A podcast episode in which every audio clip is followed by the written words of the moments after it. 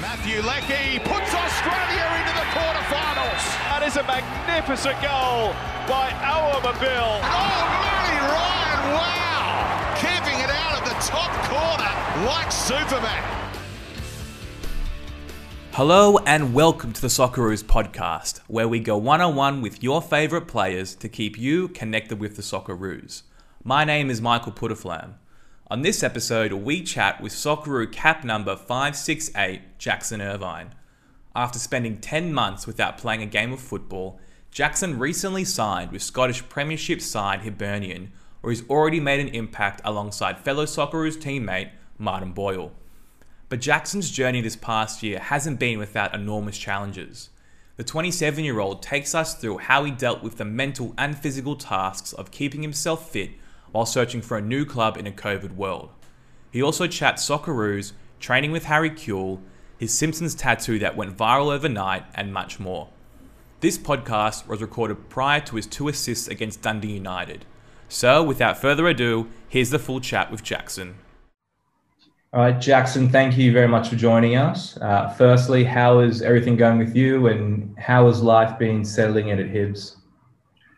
Yeah, I've been welcomed back to the with the uh, into the football world with the roller coaster of emotions that comes with it. Um, you know, obviously over the moon to be back involved in football on the day to day level and um, you know playing for a great club like Hibs and back in a country in a league that I know so well. Um, yeah, so much that that's been amazing about this first kind of ten days, two weeks. But you know, then of course there's the the roller coaster of uh, losing a cup semi final yesterday, which was unbelievably disappointing. And um, but from a personal point of view, it's just yeah fantastic to be back involved and, and playing. And um, you know, I wasn't probably expecting to be as involved in these first two games as I've you know because I've only been in the door. Um, you know, I've probably only done five or six training sessions, but uh, but for myself, yeah, it's just I'm I'm feeling great and fit and strong and um, you know mentally just in a really good place, knowing that I'm that I'm back involved in football yeah, able to talk through what, you know, this 10, 12 day period has been like in terms of whether it's been, yeah, as you mentioned, maybe a bit of a roller coaster um, for, you know, for everyone who doesn't get the experience of joining a new club and having to get used to all of that, but also being thrown to trainings and games. Yeah, you know, it's, it's, it's bizarre. Um, it's always, uh, you know, when, when you first go in somewhere, it's, usually every time I've joined a club, it's been under pre-season circumstances. You have a bit of time to build in, get to know the players and um, the way they play and everything. But you know, this was a totally different experience for me coming in in a January window where season's halfway through and um, you know you've got a settled group of players and uh, uh on the day to day and um, obviously during the COVID world as well with the restrictions in place and the kind of ways that that changes how you operate within a football club on the day to day as well, which I hadn't really experienced as you know I haven't played since the first lockdown. So um, yeah, there was there's just been so much to to take in. Um, um, I came in, did my medical on the Monday. Um, you know, went out with the boys and did a little bit on the Tuesday, um, and then trained Thursday, Friday, and then I went straight into the team for the Saturday um, against my old club, uh, one of my old clubs, Kilmarnock, and managed to get um, again, I wasn't probably expecting to start, um, having not played in 10 months and only done, you know, two or three training sessions. But um, I had a good chat with the manager and, um, you know, obviously having signed just a short term deal to the end of the season, the biggest thing for me was is getting the minutes in and, you know, you can train and as much as you want and try and get your fitness up that way. But um, the most important thing for me was getting the minutes under my belt. And that's what's going to get me up to speed quicker than anything. And, uh, you know, I got 75 minutes in and, and, managed to get a positive result.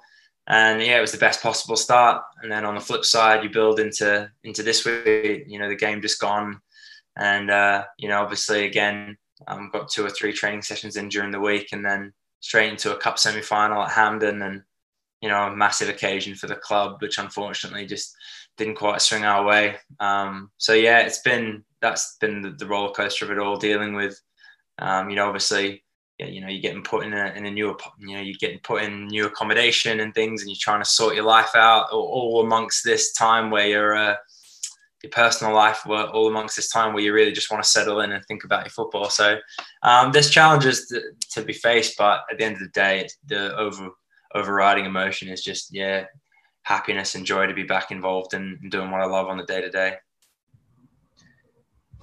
And I guess on on getting that feeling back and getting back onto the pitch, how how long before actually making your debut did you get an inkling or know that you were going to be starting?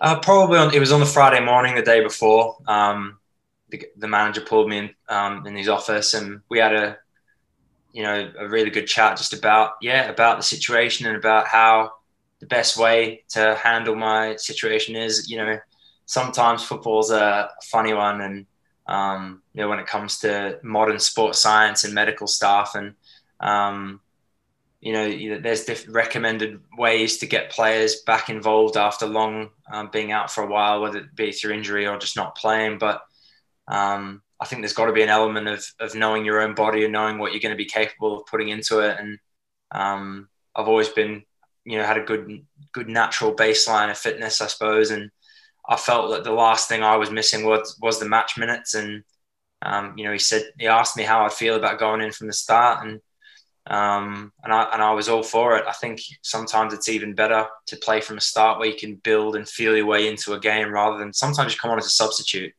and the game's moving so quick and it's already in full flow and you're you're kind of a little bit off the pace because you haven't played and all of a sudden the game just passes you by completely. Whereas from the start of the game, I feel like you have a chance to build into it, and that's definitely the way it went. And um, yeah, so it, it, went as well as it could have gone. You know, for for a you know, as I say, two or three training sessions, having not played in 10 months. Um, yeah, I was absolutely delighted to get, you know, 70, 75 minutes under the belt.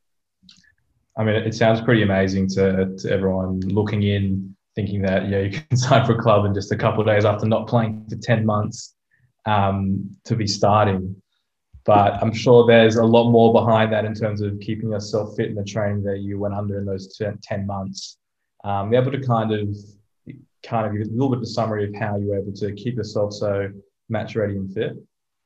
Yeah, uh, I had great support and great help from, um, in particular, you know, in particular from, um, you know, Andrew Clark and the uh, with the Socceroos, and he get, was always giving me programs and um, individual based, um, yeah, strength and conditioning that I could do from home as well, and to keep myself as I say, have that baseline ready to go for when you do step into a club to be able to build up from that base. And also, um, you know, a friend of mine, Steve Barrett, who works with, you know, I'd, I'd be, I, couldn't not say their names because those two guys were, I w- I wouldn't have been able to do it without them these few months. It was so difficult, obviously, having to not even being able to go in to train with clubs because of COVID protocols and, not being able to be involved in team football on a day to day. Because naturally, if you've been out the game for a while, you know, you've got enough contacts within the game where you'd be able to go into a club and, you know, just to train and keep fit. Um, which fortunately in December I was able to do with Harry Kewell and,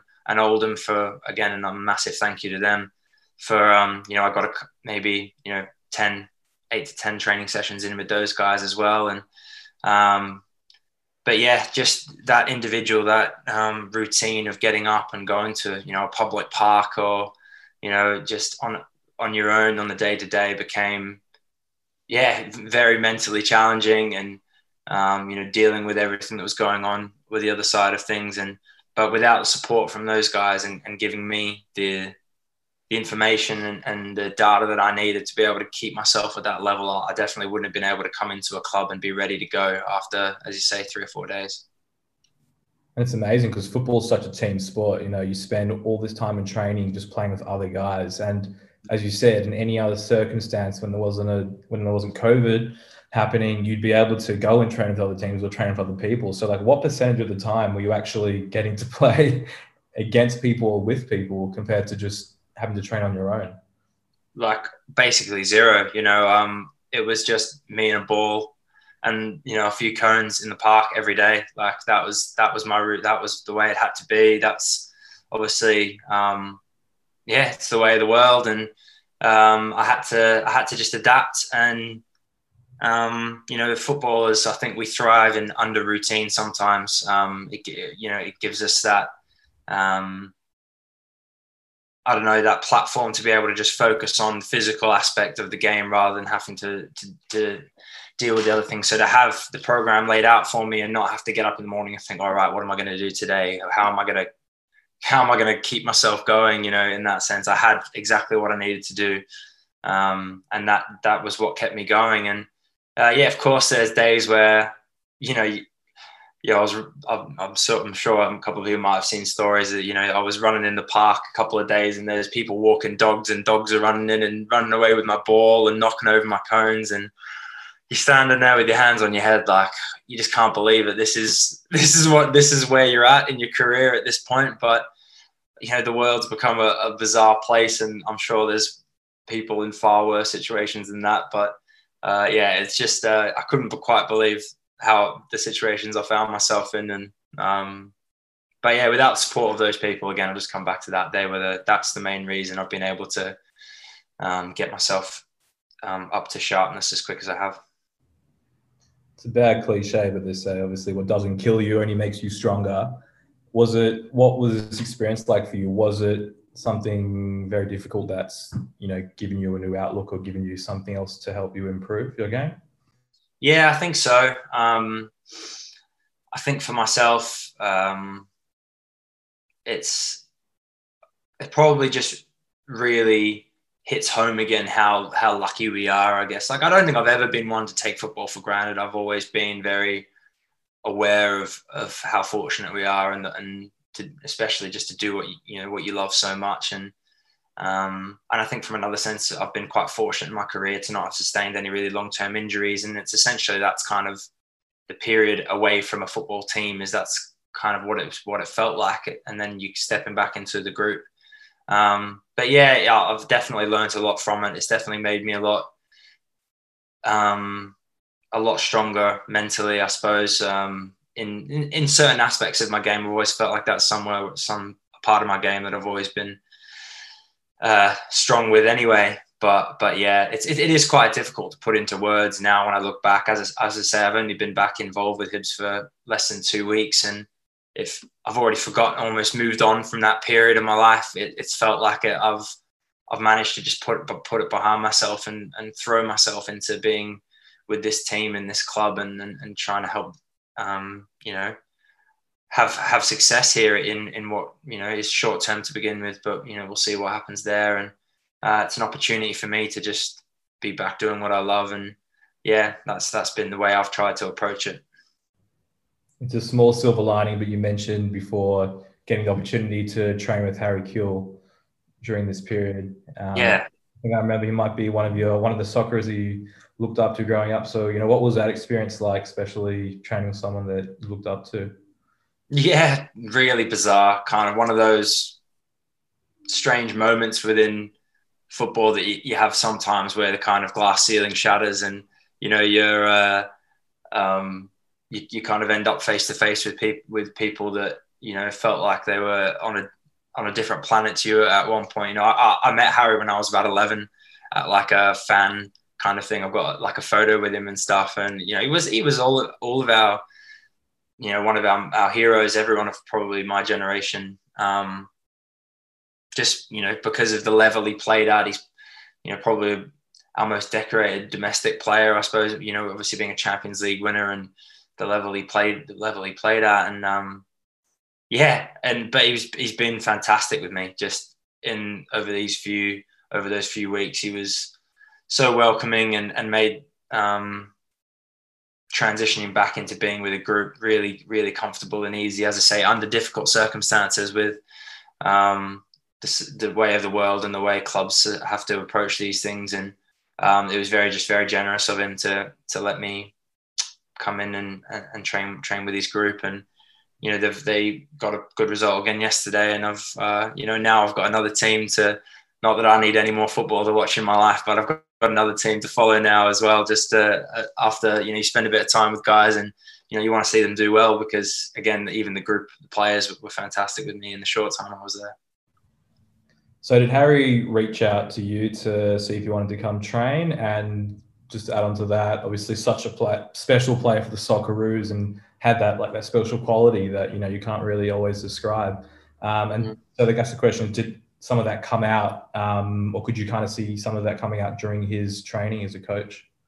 Yeah, um, I, you know, again, I've, I've, I've never had never crossed paths with him on a personal level before this experience with him, so um, it was quite interesting to, to speak with him on a personal level and then also work with him as a coach and see um, you know the way he operates in, in that environment as well and um, the players you know unbelievably responsive um, to the way he coaches the team and um, some really good footballers. And I, I, really like the way that he sets up his sessions and, and sets up his team. And I know he's going to have good success. And um, you know he's work rate and dedication and enthusiasm every day was a, was so apparent. And um, and yeah I, it was just a, the perfect environment to go into so in that kind of atmosphere because you know unfortunately in football it's not always like that um, and no but definitely that was the the kind of working environment you want to be going into that's for sure and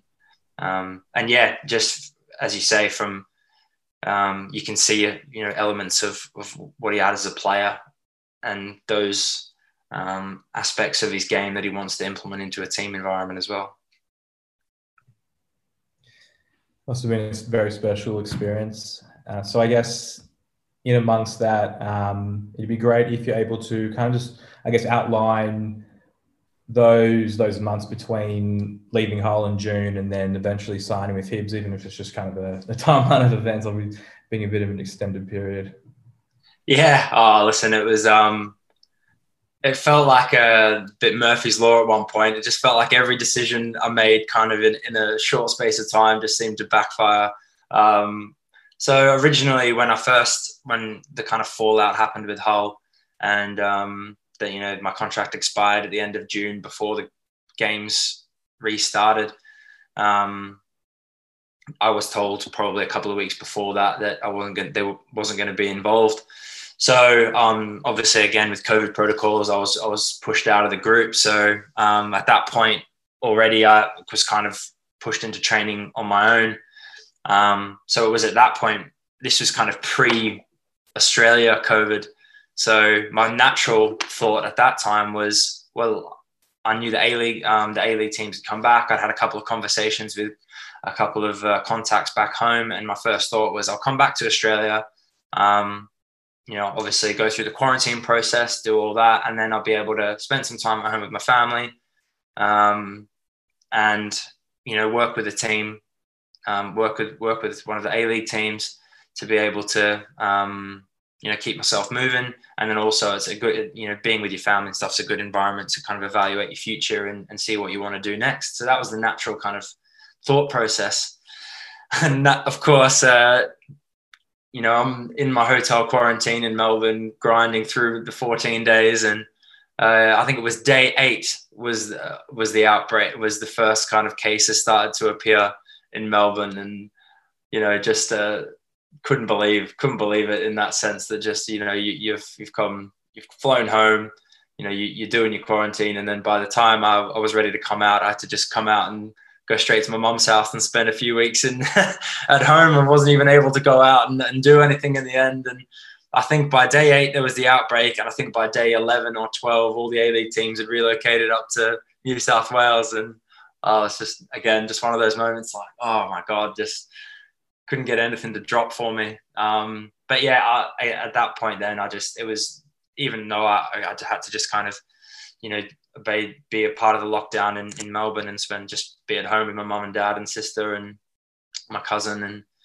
um, it was it was great to just have that you know couple of weeks of I think I spent two or three weeks at home at that point and then I made the decision to come back to Europe. Um, so yeah, that was kind of the initial first few weeks where uh, that was the the process of thinking was to come back, but that didn't quite pan out the way I was I was hoping it would, and and then from there it, it was just coming back to the UK, and it's difficult to explain those few months because all through that time of training on my own every day and um, trying to keep yourself going through that, you're thinking that the the phone call will come any day, you know yeah, the the club, you know, the move you want, the club will, the con- the contract offer will come, and so you're kind of constantly trying to be ready to go in in a physical sense, but also in in in the aspect of your personal life and everything else that goes on with that.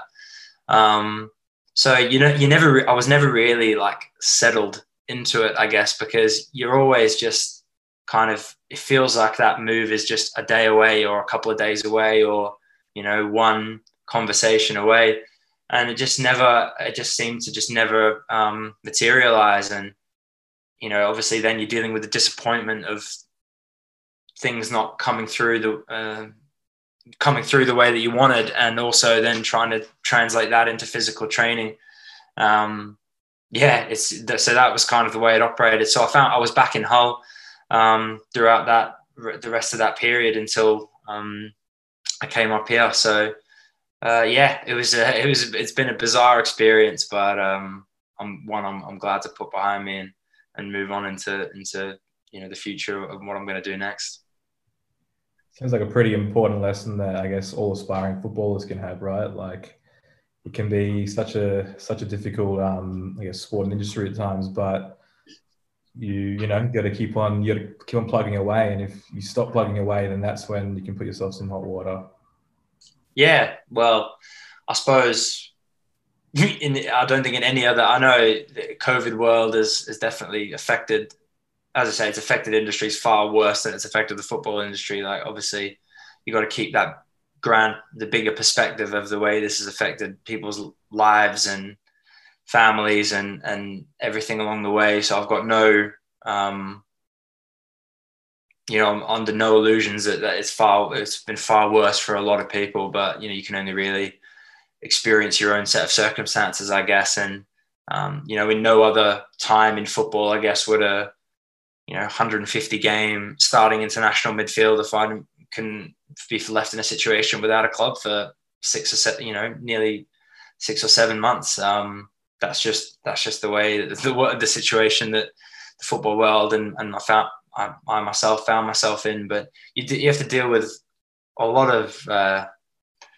you know other mentally challenging aspects of you know like probably for the first time in my career I was starting to experience like self doubt and you know probably you know things like that that um, you know think you're thinking like why is it not happening? What what's gone wrong? Like what what what's the issue you know what why is it not coming these or everything falling together for, for me in that sense but and then that way you need the support from your family and and my partner and they're the people that you know although you know the guys I spoke about before kept me uh, going physically without the support of my, my family and friends and people, the people and, and my partner. And in my personal life, you know, th- that was equally, if not more important to be able to maintain, you know, that to keep, to be able to keep going every day because yeah, at the end of the day, you just want, you just want to do your job and you, you know, you want to do what you love and to go that amount of time without being able to do it, you know, and not by choice. You know, it's not through your own decision making process that's left you in that situation. It's through outside circumstances. So it can be difficult. To, it was difficult to take at times, but yeah, again, the, those people were the ones that, that kept me um, kept me going. So going going from that situation to now being with Hibs, you know, what was it like um, in terms of getting connected with Hibs and how did it come about, and yeah, just overall, how happy you to be there now. Yeah, listen, the, it was a it was a, sh- a quick process. Um, fortunately for myself, I've uh, haven't played in Scotland for a long time. I've got um, you know pretty good reputation in in the league and and uh, contacts with the the people that I've kind of knew within the club and uh, it, it, came together pretty quickly. I had a couple of conversations with the manager, and we very much felt like we were on the same page um, with, with what we wanted to achieve and and the way that we felt that I could contribute to what the club and, and what he wants from from his team. So um, so yeah, it, that it, it came together pretty quickly, and for myself to, to, to come back to Scotland and and and uh, be involved with a, a club like this uh, is that's got you know big history and um, you know great facilities and everything that that I could that are and you know pushing for European places and unfortunately you know we're in a cup semi final which has, has passed us by but you know, big opportunities to be involved in big games and and pushing to for success. Um, there was, uh, yeah, it wasn't really. It was a very easy decision for me. Obviously, there's another Socceroo at Hibs. I read that you said that he didn't play any any part in bringing you to Hibs at all. Um, but how you know how nice is it linking up with another Aussie in Martin Boyle and was was he was he surprised to see you turn up one day? Or I think I think it had been in the rumor mill for a couple of days before I turned up, so he was might have been expecting to see me, but I didn't have any conversations with Boyle before um, before I went up the road. Surprisingly, but uh, as I say, because probably because I already knew enough about the club that I didn't need the inside inside knowledge. But it's great to be with another international teammate um, here, and Boyle's a great character and, and a top player and um, yeah, it's going to be. I've, I, I don't think I've um, haven't played many game um, domestic games alongside international teammates, so it's a great opportunity to build some um, you know some connections that you can use on, on on and off the pitch in that in that way. Exactly. Hopefully, it's going to be a great benefit for the Socceroos, which I want to ask you about in a moment. Um, mm-hmm. One thing that's been doing the rounds when you signed was a tattoo on your leg. Yeah. Simpsons character Moe Szyslak. So I pronounce that. Yeah. Right? Yeah, yeah, yeah. It's um, I've, I've, it's probably my first experience of any kind of anything going viral, I suppose, in that way. And I have no idea how, how it kind of came about. It wasn't even an, even the photo that the guy used was an old photo as well. Like I've had the tattoo for quite a while. Um, but yeah, it, it somehow found its way into the the, the tweets of, of a, one of the Simpsons writers who, who then decided to um, become a Hibs supporter um, of, because he was so impressed by it. So anyway, it was it was all it was just a good laugh, and um, I've most of my tattoos have some kind of pop culture reference in amongst them. So um, you know maybe I'll get David Lynch to be a Hibs fan after he sees my Twin Peaks tattoo or something like that next. We'll we'll see how we go.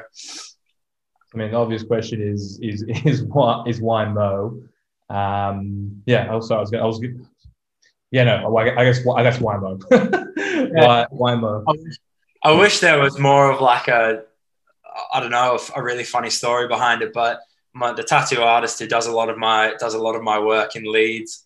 Um, we were just we were I was in getting some work some some uh, some work done one day and and we were just we always quoted the simpsons. It was just we, we both were big fans and we were always laughing about it. And i'd always said i was really keen to get it get a tattoo. And he had some spare time and i had some spare time. And it was like go on then let's just let's just pick one we'll pick one that will be a laugh. And Moe's always been like one of my favorite characters and that scene in particular. Just i don't know. We found we just found it so funny in the moment. We were like go on then it'll be a good laugh. And we tried to place him so he would be just above my sock line, so it was like he was walking along my sh- along my shin. And I don't know. It's uh, as I say, it's. I wish there was more to it than the fact that we just thought it was funny.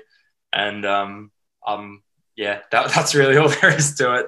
I wish I, am sure my mom will be horrified to hear that I make uh, such permanent decisions on uh, just for just for a bit of a laugh. But uh, but no, that's that's all there was to it. So, is there any any more tattoo content we should be keeping our eyes out for? And I guess is is that your favorite tattoo, or is another one that would top no one?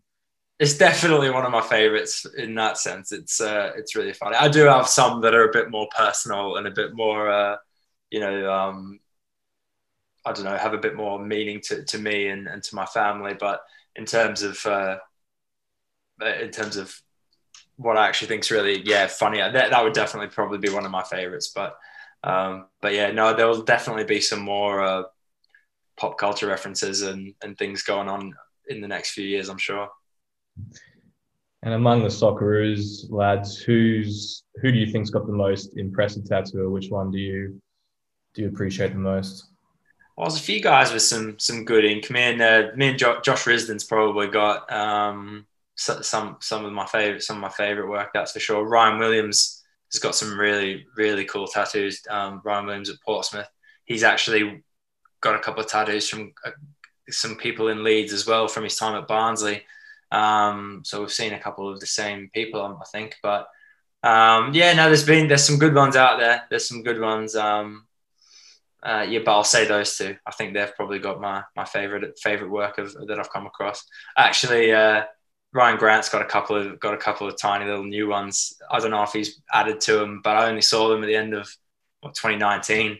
Um, but he's got a couple of good ones as well. So yeah, some good ones out there, that's for sure.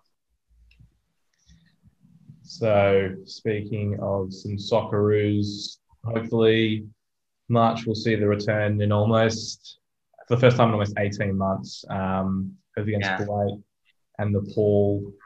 Uh, I mean, now, especially playing back football, I mean, how awesome would it be to be involved with some of those squads? And um, I guess, has there been a bit more chatter at the start of the year amongst amongst the boys? Yeah, I think for, for me, that's another element of my time away from football that kept me kept me going in a, in, in a sense was I'm probably the only player to ever benefit from a 10 month layoff and not because I didn't miss any international games, I guess. And, um, you know, because I suppose coming off the back of the Jordan game um, and, you know, the first four games of qualifiers, I probably never felt better in a Socceroos shirt. I probably never felt like it was, um, yeah, probably the strongest I'd felt in an internet in the international games. And you know, obviously, I was playing. I played a couple of different roles within the team, and over the years, and I felt like I'd really established. I don't know. Even though I've played 34 games for Australia now, I've, I've probably felt like this was that was like my my time to be one of the main players within the group, and you know, with my age and everywhere, everything else that was coming along with that and then to have that kind of stripped away from us for 18 months has been obviously incredibly disappointing but understandable in the circumstances i don't think anybody's got any complaints that um, you know, in the sense that it's probably been the right thing from you know health and safety point of view. Um, but you know we just can't wait to get back involved. We're all we're a really tight knit group and we love coming in and catching up. And it's, again it's a unique environment even in the international level. I speak with other guys that play internet um, for the European countries, and you know most of them come and play in the UK or play in here. But you know we have guys that come in from every corner of the world, and everyone's always got great stories, and and um, you know there's always something going on, I guess. And it's uh, yeah, uh, we're just really looking forward to being back involved, and it's a big couple of years for us. We're going to have a lot of catch up, a lot of games to catch up on, and for myself now being back fit and playing you know, and hoping to be back and pushing for the where I was at the end of 2019 and kind of carry on um, in that same same run of form. So obviously hard to work on kind of the team chemistry and tactics when there's actually hasn't been a proper physical camp. So I guess in the meantime, how do you feel? Um, I guess the soccer squad has progressed individually at their clubs around the world yeah, it's been you know great to see if there was a few people on the move in the last uh, in the last twelve months, and um, you know, uh, yeah, it's just been obviously I, I, I, know a lot of the guys keep track of each other, and um, you know, every weekend you sit on live score and you, you, you scroll down through all the leagues and you keep track of everybody. But it's been great to see a number of the players really progressing and, and pushing on well. Um, you know, I know James Jeggo's gone off to an amazing start in Greece and um, you know, he's, he's, he's, playing really well out there, and you know that's a that's that's great for us. And yeah, uh, all along all along the along the squad, there's there's guys that are, um, you know, obviously guys are finding themselves in difficult circumstances as well. Um, and, and but that's just natural. That's just that's just football, and it's not always, as you say, it's it's not always easy to be be playing. I suppose week in week out at the level that that some of the guys are playing at, but um, you know, it doesn't take away from their individual qualities and abilities that they can bring to that to the Socceroos setup. And um, you know, we know each other well enough now. A lot of the core players that we we know how to get the best out of each other when when we, when we link up. And um, I'm sure it will, you know, again, it will be a, one of those three four days, and you'll be and you'll be out there again together. And it'll have been, as you say, probably 18 months since we played together, but um, everyone will be really keen to be involved and and get that chemistry going again, building into what's going to be an important couple of years. Yeah, as you said, it's going to be going to be a massive couple of years leading into the 2022 World Cup at the at the end of and sorry end of that year. Um, and I guess in between, then it's going to be the the remainder of the second round qualifiers. There's four more games against mm-hmm. Nepal, Chinese Taipei, and Jordan. And then the third round of qualifying, which is um, you know going to be a great a great phase of qualifying to go through again. I guess having having been at the 2018 World Cup and kind of being you know four games into the qualification for the next World Cup, um, you know how much of a, a carrot you know dangling at the end of the at the end of the the, the line is that for is that for you being able to potentially play at another World Cup?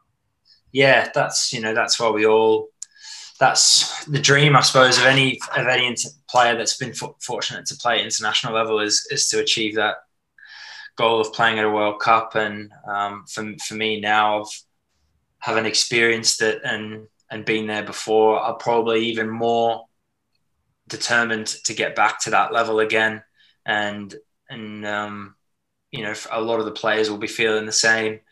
Um, and yeah, it's it's it's you know the pinnacle of of of international football, and if not football as a sport as a whole, and um, that's yeah, and the process to get there is long and and and difficult, and the the third round of third phase of qualifying um, last time round was was obviously incredibly tough and having to go then through playoff system, the playoff uh, to, get there. And, you know, we'll be looking to, to do it the easy way, hopefully in the, in the, in the third phase um, after we, you know, hopefully again, going to go through these last four games of qualifying. We've been off to a great start and, you know, barring anything dramatic, we'll, we'll find ourselves in that third phase. Um, and then, yeah, it's all about getting consistency of performances because the games are going to come thick and fast. It's not going to be like a, a drawn out process because of these catch up. We're going to be playing in every two games, probably in every single window. Um, which is yeah, it's just it's fantastic, and everyone will be so keen to be a part of it. And um, yeah, that's all I can really say about that. It's just yeah, you just want to get back to that level again. So if you if you look back in your Socceroos career so far, are there a couple moments or one moment in particular that stands out as really your favorite moment on the pitch? Yeah, there's probably a, few. Um, you know, scoring my first goal um, in Sydney against the UAE in, in the in that qualifying phase was was unbelievably. That was incredible. Um, you know, on on home turf, and it was my you know my first start in in Australia, and um, yeah, everything that came along with that was just incredible my first cap itself was was obviously is, is a milestone and special in its own way, and then also um, probably you know appearing at the World Cup, you know coming off the bench in the first game the, in the World Cup, they're probably three of the the standout moments for me, I guess. But I think probably the best feeling I've had in this, being involved in Socceroos, I did was I, I didn't I didn't actually play in the Honduras. I played in the first leg. I didn't play in the second leg, but um, the feeling at the end of the game against Honduras in the second leg was just, yeah, overwhelming emotions. Obviously, we, had been through that whole um, qualification drama, I suppose, of yeah, just missing out on automatic, and then the drama against Syria. Um, you know, Timmy's heroics at the end of extra time, and then coming into, you know, going away to Honduras, one of the most difficult away away games I've ever had to play in in terms of you know the pitch, the atmosphere, everything. It just was was so challenging. And then to come back and fly all the way back to Sydney and play again three four days later, it was just, um, yeah, it was. Just, and then to know that we'd kind of done it and we'd achieved what we'd set out to do all those months beforehand, and it felt like this. Yeah, it felt never ending. I suppose that process, and um, that's been definitely the best feeling I've had in a, in a Socceroos jersey. Was just being with the with the team and enjoying that moment together of you know excitement relief everything that came with knowing that we'd finally got there. If you think back to it to a young jackson who was starting out his his football career and dreaming of you know playing for his country one day um, do you think that that the young gig would have believed that you would have achieved everything that you have I honestly, you, you, say, you know, I don't think, you know, you think to yourself, I don't. Uh, I, it's hard to believe it is. It is a dream come true and everything that way. But I know my mentality from a young age was totally not single-minded. I had a total single focus of what I wanted to do, and um, you know, of course, I don't know if deep down you ever really doubt yourself as a kid in particular because you know I don't know if you're self-aware enough to even really understand that, but I just knew that that's what I wanted to do, and that's I was just so determined and, as I say, single-minded in my in my goal, and um, I suppose that's been one of the driving forces that's that's got me to where I am today, and um, probably if more than anything, that mentality has been what's driven me. You know, I've played alongside guys that we probably had far more ability than me, you know, at a younger age and through youth team football and into this way. But um, you know, you, and you need more than that to, to get to the to get to the top level. And for myself, I think that that mentality has been been with me from a young age, and um, it's something that I never really even. We, I kind of laugh about it with my parents sometimes in the sense that you know I was always the one pushing. You know, it was never it never came. They never had to like I don't know, drive me or motivate me or anything like that. I just that's all I all I wanted and all I could see myself doing. And um, but yeah, I suppose there is always that element of just genuine shock and surprise. I think the closer, the older you get, and the closer you get to it, the further away it feels in ways, though, or the more difficult it feels like to get to to get to that over that last hurdle. Um, but I'm just so yeah, so proud and um, to have been involved and achieved what I've done. But I mean, I'm not far from finished, and you know, I'm, i feel like I'm coming into the prime of my career now, um, and I feel like I've got so much more to give and so much more to learn. I'll never finish. I don't feel like I've finished developing yet as a player. I feel like I'm constantly getting better and, and learning, and um, you know, working with top players and coaches at international level and domestically can just help every day.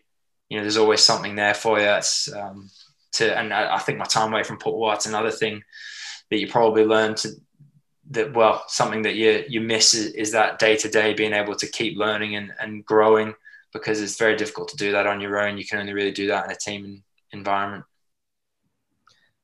Hearing all that i'm sure it's going to excite socceroos fans who you know can't wait to see what what comes next for you in your career and and for yourself out on the pitch for australia.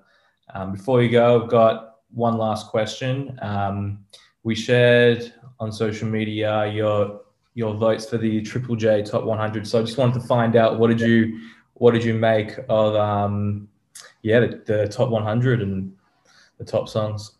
I think that's when uh, you realise you've been away from home for ten for ten for what have I been away ten over ten years now.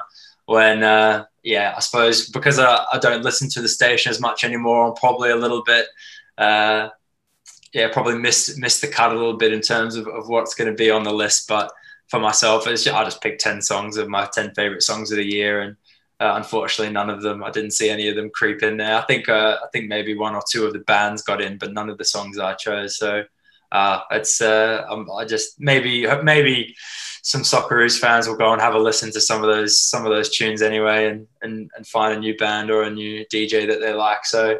Um, that that's what maybe that's what what I can take from that is maybe I've introduced some people to some new tunes because I don't think any of my votes got anywhere near the top hundred. Oh, that's okay. I'm sure everyone will forgive you for that. But I guess yeah. one final thing in terms of your connection with music. Um, I mean, it's quite common to see all players around the world listening to some kind of music before they mm-hmm. go into the change route for the game. Um, but from you know, I'm sure from fans from seeing your accounts and seeing you know yourself playing guitar and and mm. um, you know some of the the collections that you have, um, be able to kind of give a bit of an insight into your kind of connection with music and maybe how important it is for you to um, have something else to focus on besides football sometimes. Yeah, for sure. It's um, no secret now that it's a big part of my big part of my life and always has been, and um, in every aspect of it in terms of you know you can as you say use it to motivate yourself going into football and the total opposite to switch off and and um, you know escape from from that part of your life as well i guess and i suppose for a lot of people i'm sure and the one of the, the most things that ever people are missing the most in the world at the moment is live music and i hope that sooner rather than later we're all able to to go out and enjoy that again because that will be that will be a happy day for, for myself in particular. I'm sure. I'm sure. And but yeah, it's it's it plays a big part, big role in my life, and um, it come you know the first, first thing I pack up when I came up to Edinburgh was you know put the guitar in its case and bring it up the road with me. So um, it's it's yeah, it's always there, and and uh, it's it's a big influence in in everything I try and do. I suppose is, is in terms of the way I approach things. Um, yeah, it's it's difficult to put into words the role. I suppose it's just a big part of my life in in every aspect. Sure, it's, Edinburgh's a pretty picturesque place to just grab your guitar and sit outside the sit outside in the street. It's pretty pretty awesome place with the castle overlooking it as well. Trust me, mate. You don't want to be outside here at the moment. It's about it's it's about minus four. Um, I turned. I think the second day I turned up for training, and there was about a foot of snow, and um, and the you know the guys in the um, in the trucks plowing all the all the snow off the off half the pitch so we could just so we could get out there and train and um, even in the north of England I'd, I'd probably had, had, forgotten that how cold it can get up up in Scotland so it's been again that was that was like a uh, a real shock to the system coming back and being in, out here again. So, so yeah, but yeah, may, maybe maybe in a couple of months I'll, I'll, I'll go and sit outside uh, again, but definitely not at the moment. Oh, I feel bad. I won't tell you what the weather was like today. Oh no, I was on FaceTime to my parents earlier, and they were sitting outside, and it was like, yeah, all right, then come on, rub it in. All right, mate. We'll, we'll leave it there. Thank you very much for the, the chat and all the best with the next games and the next few months, and hopefully, yeah, see you in the Socceroos camp soon. Yeah, thanks very much, mate. Nice to speak to you. Thanks for listening to the Socceroos podcast with guest Jackson Irvine. Jackson's journey over the last year provides an important lesson for all kids who want to become professional footballers. No matter what the situation is, never give up and always believe in yourself. To learn more about Jackson and other Socceroos journeys, head to socceroos.com.au as well as the social channels for all the latest news and videos on the team. Tune in next time for the Socceroos podcast and let us know on social media if there's players and questions you want answered.